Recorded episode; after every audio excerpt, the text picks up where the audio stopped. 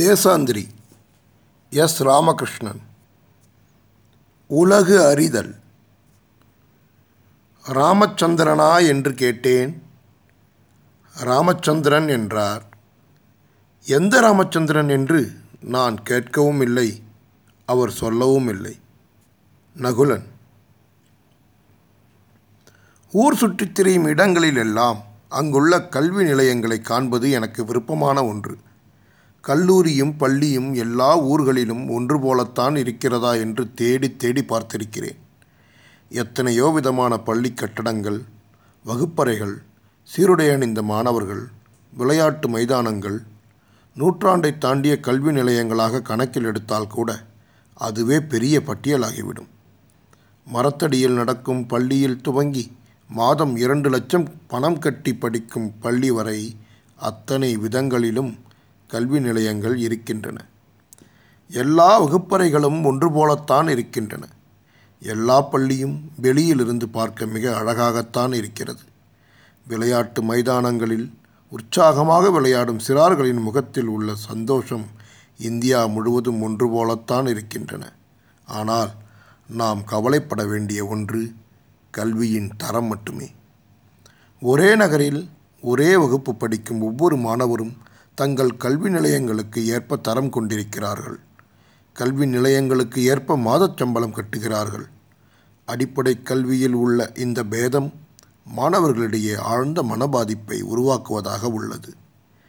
எந்த நகரில் போய் இறங்கினாலும் காலை வேளைகளில் பள்ளி மாணவர்களை ஆட்டோக்களிலும் வேன்களிலும் காய்கறி கூடைகளைப் போல அடைத்து ஏற்றிக்கொண்டு செல்வதை காண முடிகிறது.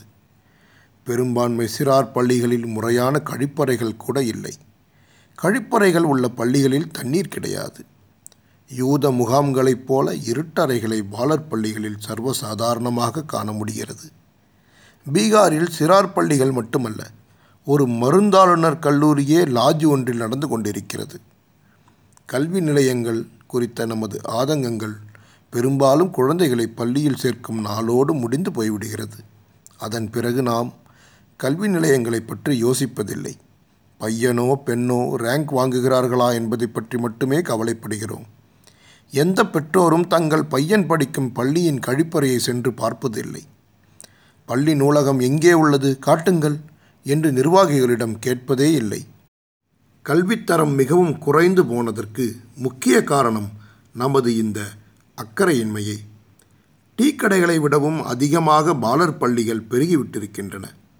கோழிப்பண்ணைகளை விட அதிகமாக பொறியியல் கல்லூரிகள் உருவாகி இருக்கின்றன என்றால் கல்வி வளர்கிறது என்று அதற்கு அர்த்தமில்லை. டீ கடையை விட கோழிப்பண்ணையை விட கல்வி அதிக வருமானம் தரும் வணிகமாகிவிட்டது என்பதே பொருள். நம் கண்முன்னே கொஞ்சம் கொஞ்சமாக நடந்து கொண்டு இருக்கும் இந்த கல்வி சீர்கேடு நோய்க்கிருமியை விடவும் மிக ஆபத்தானது. இரண்டு வருடங்களுக்கு முன் நாலாந்தாவுக்கு சென்றிருந்தேன். பட்னாவிலிருந்து ஒன்றரை மணி நேர பஸ் பயண தூரத்தில் உள்ளது நாலாந்தா. இன்று அது ஒரு சிறிய ஊர். ஒரு காலத்தில் நாலாந்தா இந்தியாவின் மிக முக்கியமான பல்கலைக்கழகம்.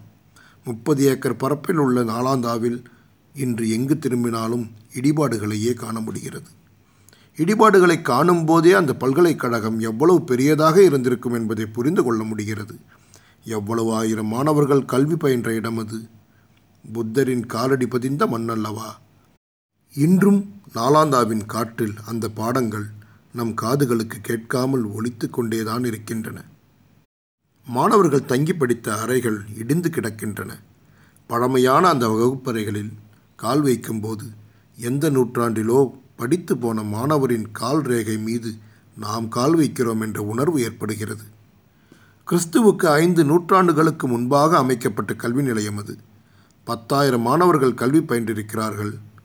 ஆயிரத்திற்கும் மேற்பட்ட ஆசிரியர்கள் கற்றுத்தந்திருக்கிறார்கள். உலகின் பல்வேறு பகுதிகளில் இருந்தும் மாணவர்கள் அங்கே வந்து தங்கி கல்வி பயின்றிருக்கிறார்கள். புத்தர் இந்த கல்வி நிலையத்துக்கு வருகை தந்திருக்கிறார். இவான்ஸ்வாங் இங்கே தங்கி பௌத்த சமய ஏடுகளை ஆராய்ந்திருக்கிறார். உலகிலேயே முதல் முறையாக மாணவர்கள் தங்கி படிக்கும் கல்வி நிலையம் என்ற சிறப்பு பெற்றது இது. இங்கு ரத்னசாகரா, ரத்னமிதி மற்றும் ரத்ன ரஞ்சனா என்ற மாபெரும் மூன்று நூலகங்கள் உள்ளிட்ட ஏழு நூலகங்கள் ஒன்பது தளங்கள் கொண்ட கட்டடத்தில் செயல்பட்டிருக்கின்றன. தத்துவம், வானவியல், தர்க்கம், மருத்துவம், நுண்கலைகள், மொழியியல் என்று துறை பிரித்து கற்றுத்தந்த மாபெரும் கல்வியகம் முகலாயர் படையெடுப்பின் போது இடித்து தள்ளப்பட்டிருக்கிறது. இங்கிருந்த பௌத்த துறவிகள் தீக்கிரையாக்கப்பட்டிருக்கிறார்கள். ஆயிரக்கணக்கான ஏடுகள் தீ வைத்து கொளுத்தப்பட்டிருக்கின்றன. இரண்டாயிரம் ஆண்டுகளை கடந்த அந்த சுவர்களை தொட்டு பார்க்கையில் கற்றுத்தருதல் காலத்தை மீறியது என்பதை அறிந்து கொள்ள முடிகிறது. பண்டைய இந்தியாவில் ஆறு முக்கிய பௌத்த பல்கலைக்கழகங்கள் இருந்திருக்கின்றன. நாலாந்தா, விக்ரமசீலம், உடந்தாபுரி, சோமபுரம், ஜகத்தாலம் மற்றும் வல்லபி என்ற இந்த ஆறும் முக்கியமானவை. இவற்றில் நாலாந்தா மிக முக்கியமானது. இன்றைய பீகார் அந்த நாளில் மகத நாடாக இருந்திருக்கிறது. பீகார் என்று பெயர் வர காரணமே அதிகமான பௌத்த விகாரைகள் இருந்ததுதான். புத்தரின் சீடரான சாரி புத்ராவின் சொந்த ஊர் நாலாந்தா. அவர் இறந்த பிறகு அவரது நினைவாக அந்த ஊரில் பெரிய ஸ்தூபி ஒன்றை அசோகர் நிறுவியிருக்கிறார். குப்த அரசனான குமாரகுப்தன் தான் நாலாந்தா பல்கலைக்கழகத்தை நிறுவியவர் என்று தெரிகிறது. பிறகு வந்த மன்னர்கள் பலரும் இந்த கல்வி நிலையத்துக்கு பெரிய கொடை அளித்திருக்கிறார்கள். நாலாந்தா பல்கலைக்கழகத்தில் மாணவர்கள் சேர்க்கை அன்றைக்கே வாய்மொழித் தேர்வின் வழியாக நடைபெற்றிருக்கிறது. அயல்நாட்டு மாணவர்கள் இந்த பல்கலைக்கழகத்தில் சேர்க்கப்படுவதற்கு முன்பாக பயிற்று மொழியாக உள்ள சமஸ்கிருதத்தை கற்றுக்கொள்வதற்காக ஜாவா தீவுக்கு அனுப்பப்பட்டு அங்கு அந்த மொழியை கற்று அதற்கு உரிய பரீட்சையில் தேறிய பிறகே நாலாந்தாவில் அனுமதிக்கப்பட்டிருக்கிறார்கள். நாலாந்தாவின் இடிபாடுகளையாவது நம் கண்ணால் காண முடிகிறது. நாலாந்தாவைப் போலவே புகழ்பெற்ற பௌத்த பல்கலைக்கழகம் ஒன்று காஞ்சிபுரத்தில் இருந்திருக்கிறது. இங்கேயும் சீனாவிலிருந்து மாணவர்கள் வந்து கல்வி கற்று சென்றிருக்கிறார்கள். ஆனால் இன்று அதற்கான சுவடுகள் உருத்தெரியாமல் அழிந்து போயிருக்கின்றன. காஞ்சிபுரத்துக்கு பட்டுத்தொழில் அறிமுகமானது சீனாவிலிருந்து வந்த பௌத்த துறவிகளின் மூலமே என இன்றைக்கும் சொல்லப்பட்டு வருகிறது. நாலாந்தாவும் பண்டைய பல்கலைக்கழகங்களும் நமக்கு கற்றுத்தரும் பாடம் ஒன்றுதான். கற்றுத்தருவதிலும் கற்றுக்கொள்வதிலும் முன்னோடியாக எப்போதும் இருந்த நாடு இந்தியா என்பதே அது. இன்றுள்ள கல்வி சீர்கேடுகள் அந்த மரபை கண்முன்னே அடித்து கொண்டிருக்கின்றன. அதிலிருந்து விடுபடுவதற்கு முன்முயற்சியாக கல்வி நிலையங்கள் யாவும் கணிப்பொறியின் வழியாக ஒன்றிணைக்கப்பட வேண்டும். அதன் மூலம் ஒருமித்த கற்றுத்தருதல் சாத்தியமாகக்கூடும். அதோடு பாடத்திட்டங்களும் பயிற்று முறைகளும் நவீனமயமாக்கப்படுவதோடு அதற்கான அடிப்படை வசதிகள், முறையான வகுப்பறைகள் உருவாக்கப்படுதலும் வேண்டும்.